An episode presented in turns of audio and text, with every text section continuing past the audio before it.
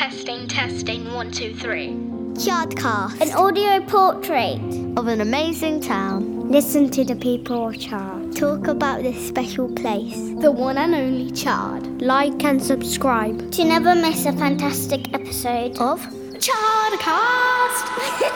Chardcast. oh, that was a really good episode. I really like doing that. The I like joining the Second one, I know, so in the Chard Museum. That was so good. I know. Hello, I'm Mary, and I'm a resident of Chard. My town has a huge and varied heritage. Listen to this Chardcast compilation to hear local volunteers and youngsters give you a flavour of their experiences of this amazing place. Get a glimpse of the lace industry in the mid 1800s. Discover the inventions of Victorian Chard, including prosthetics, powered flight, and pioneering x rays. Explore the reservoir, Chard's natural gem. You can listen to full length episodes of Chardcast by visiting www.chardmuseum.co.uk. The photograph I've chosen it's an aerial picture of Chard taken in the mid 1920s. In my mind's eye, I see a biplane from World War One vintage circling Chard, taking these images. I can even see somebody in Holly Terrace who's obviously interested in a photograph being taken by an aeroplane looking up at that plane. And I don't know what the camera was, but they're certainly of very high quality. Mm. You know, and the definition that you've got on the print, you can certainly pick out all the uh, various buildings. I think we also forget now in this modern digital age that these were all taken with film, whereas today we just snap away with selfies and produce hundreds of images. In those days, you got 12 pictures on a roll, or you got 20 pictures, or possibly even 36 pictures on a roll. When we have the, the parties of the, from the local schools, we try and let, get them to know what it was like to be at school. And part of that is looking at the photos we have on the wall and see what they can learn from the photos about the children's lives around the turn of the century. One of the things we point out is that the little boys are most probably wearing um, paper collars because the washing would only be done once a week, so the collars will get very dirty. Um, the little girls wearing white pinafores because to keep their dresses underneath clean because they wouldn't be washed only once a week. But they're also what you can't see, and it's glasses, spectacles, because none of them would have been able to afford them um, at the turn of the century. They've been too expensive things about the famous five is that we have to remember who they are. That's that's exactly it. Um, got Stringfellow. Got Stringfellow. Gillingham. Gillingham, who was the, the prosthetics. prosthetics. That's and two. Built a business from very early on in the Victorian Margaret times. Margaret Bondfield, yeah. first Margaret cabinet minister. First female cabinet minister, yes. Arthur Hall, the uh, diarist. Yes, a diarist. The basic the start of the museum. Yes. Yeah. And James Gifford. And James Gifford. Uh, he was part of Gifford and Fox, the lace mills. And uh, he had a little sideline going in x rays and um, optics.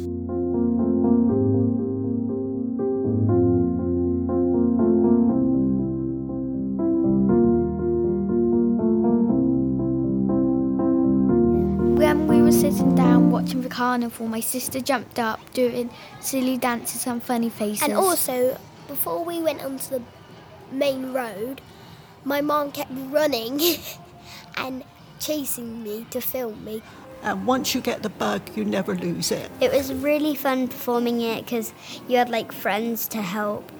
You had to get it right. It doesn't matter if you get it wrong, you just have to try again. And what was your favourite thing about the carnival? Doing my favourite thing, stretching before we went on the roads. We do it so people can be happy all the time and people can have fun. It's a once in a lifetime thing. My first carnival memory is about 1953 when they lined up in Victoria Avenue in Chard and they were just small little floats and to light them up because there were no generators or anything, they uh, paid teenage boys about an old shilling and they had um, something on the top that they lit and they went round the town lighting the floats with a, actually a torch that was lit. How things have changed. One question I have is why do we do carnival? Even though it's a lot of hard work, it's fun getting together and making cool dances up together so we can show lots of people. When you're in a carnival, it could make like 3,000 families happy all together. I personally think that we tried our best. We didn't get the first place trophy, but all we care about is that we took part in it and we were kind to each other. Our dance, um, I personally thought that it was so good that if I was watching it, my head would explode. I think for me, it's childhood memories. Like it would be the first time that I'd get my mittens out and stand in the street. It would be a guaranteed like chippy night. You go to the chippy and get some chips. My nan would always rock up with a little bag of coppers for me to put in the tins. Yeah, it's those childhood memories that you just you just never forget and always stay with you. And I don't know whether it was as glorious as I think it was, but I do really think it was glorious, and I look forward to that night every year.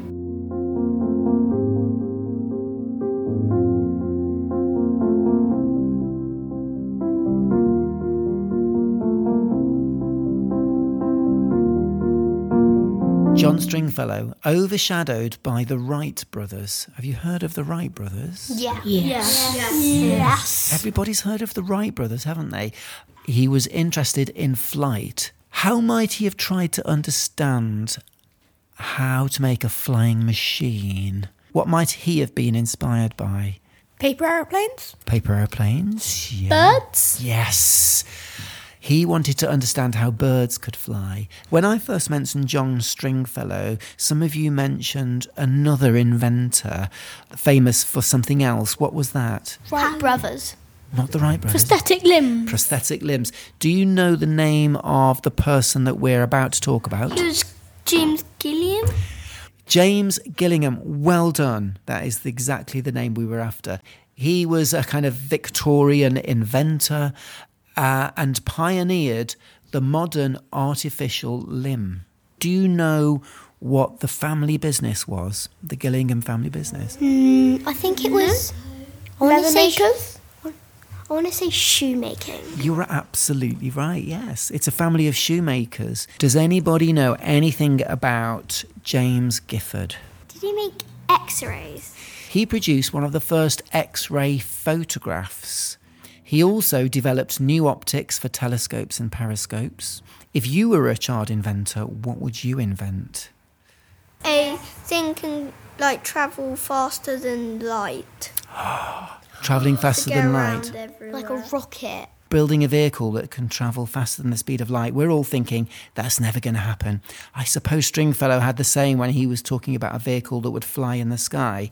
If you could go faster than the speed of light, you that you would be time travelling, wouldn't you? Would you? Would you be able to time travel? Yeah. You'd be going faster than time. You could Maybe one of us can maybe invent time traveling.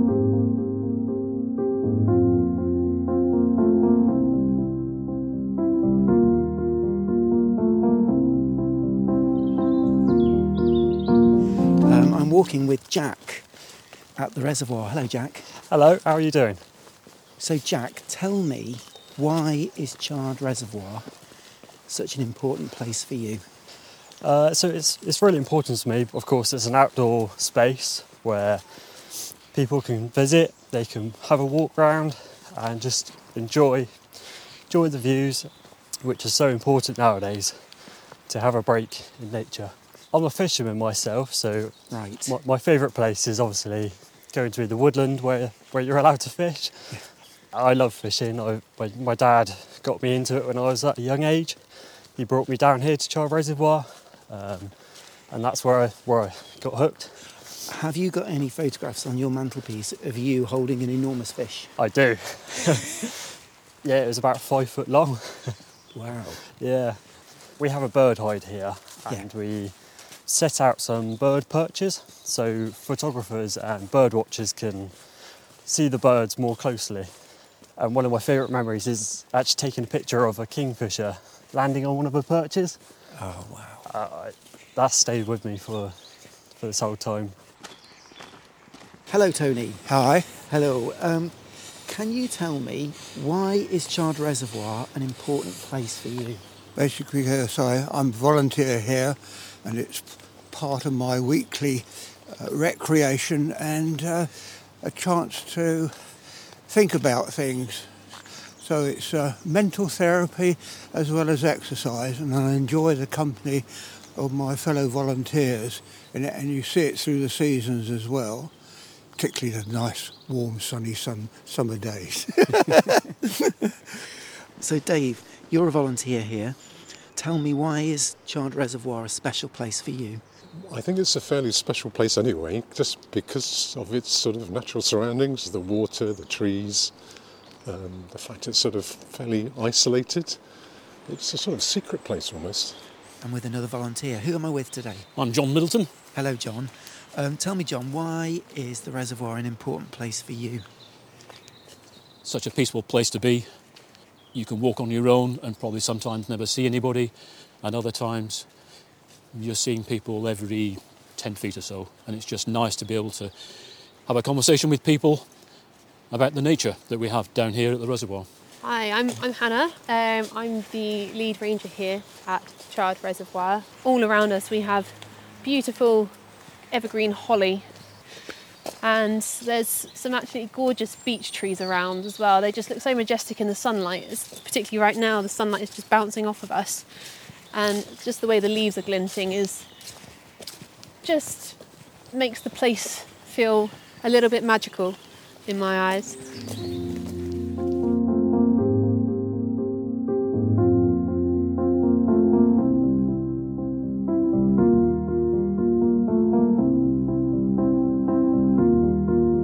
Can you just tell me what oral history is? So it's the collecting and then the preserving and then interpreting, really, the, the voices and stories and memories of people. It is really the oldest form of communication because you can imagine people shared stories and events and tribal histories around the fire. So it predates the written word.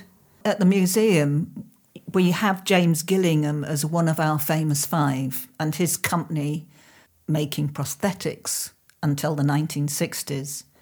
And we've just recently interviewed somebody who was had an apprenticeship there in the 1940s, so after James Gillingham, but still in the family firm with his grandson, and talked about, oh, he was a bit of a tartar kind of person, you know, so, and and that, that's really helpful and gives you a much more rounded view of the history and a fuller picture of the history.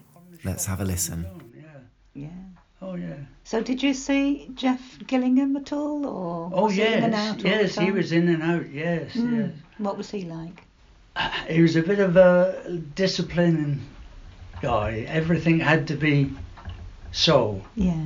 And uh, I was there a few months, and then suddenly, I don't know. I think it was two half crowns appeared on the on the ledge of the uh, workroom where I did the packing up. Yeah.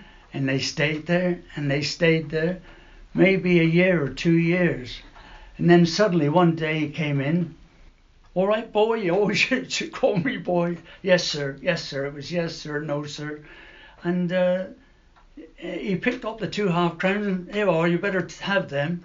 I'd rather think he left them there bit of a just to see. yeah oh yeah definitely. Yeah. He wasn't a bad old chap but he did get his uh, moments when he flew off the handle a bit you know Yeah. What sort of age was he then when you were working there? well I would say he was uh,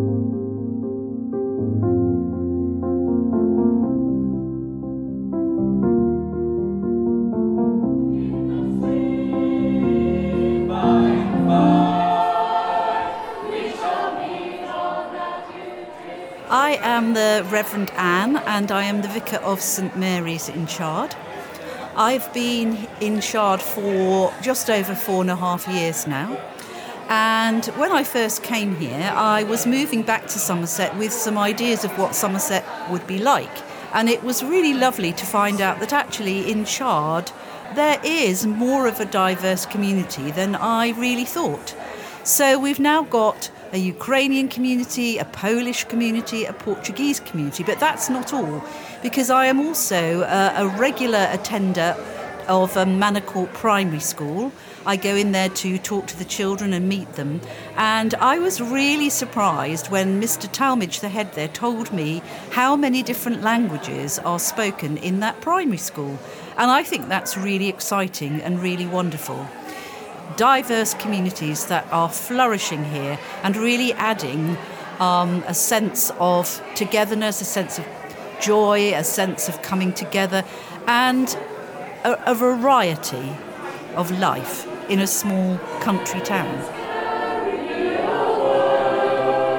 It is okay to make friends with people from different culture. It is okay to, to you know welcome them in their home, and it's okay to live in Chard with different um, communities, but yet one community.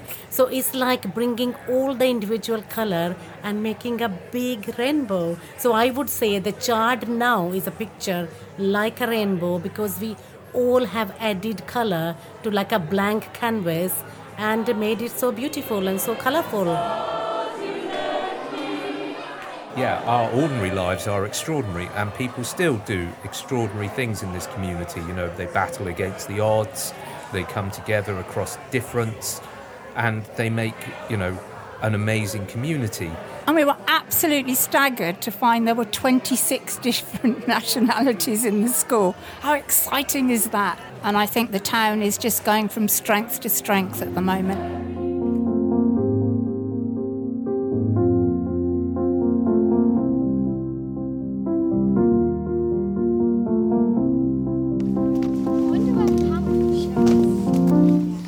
I'm Tiggs and I've just met with Howard from the museum. Howard, can you tell us a bit about where we are? Well, I think this is one of the most interesting parts of Chard because it takes us back into the 1800s when the lace industry was very prominent in Chard. So, what we've got here, these would be called two up, two downs. Now, that's not because you had two people living upstairs and two people downstairs, it's because the bedrooms were upstairs, there were two of them. But the interesting thing, can I ask you, somebody, maybe Tiggs, how many brothers and sisters have you got? Um, none. None. Okay. So you've got a bedroom all of your own? Yeah. House, just your mum and dad? Dogs, cats? Seven dogs. Seven dogs. That's the family. Okay, well, you can imagine in these two up, two downs, there was probably mum, dad, and up to 12 children. So times were very different. So everybody would get their water from a hand pump. They'd have to go and collect the water, boil it. Now, thinking, let's say they had 10 children, mum and dad, how many baths would they have? How many times would they fill it with hot water? Once. Once, exactly. So all 12 of the family would have to have a bath in the same water. It would be once a week.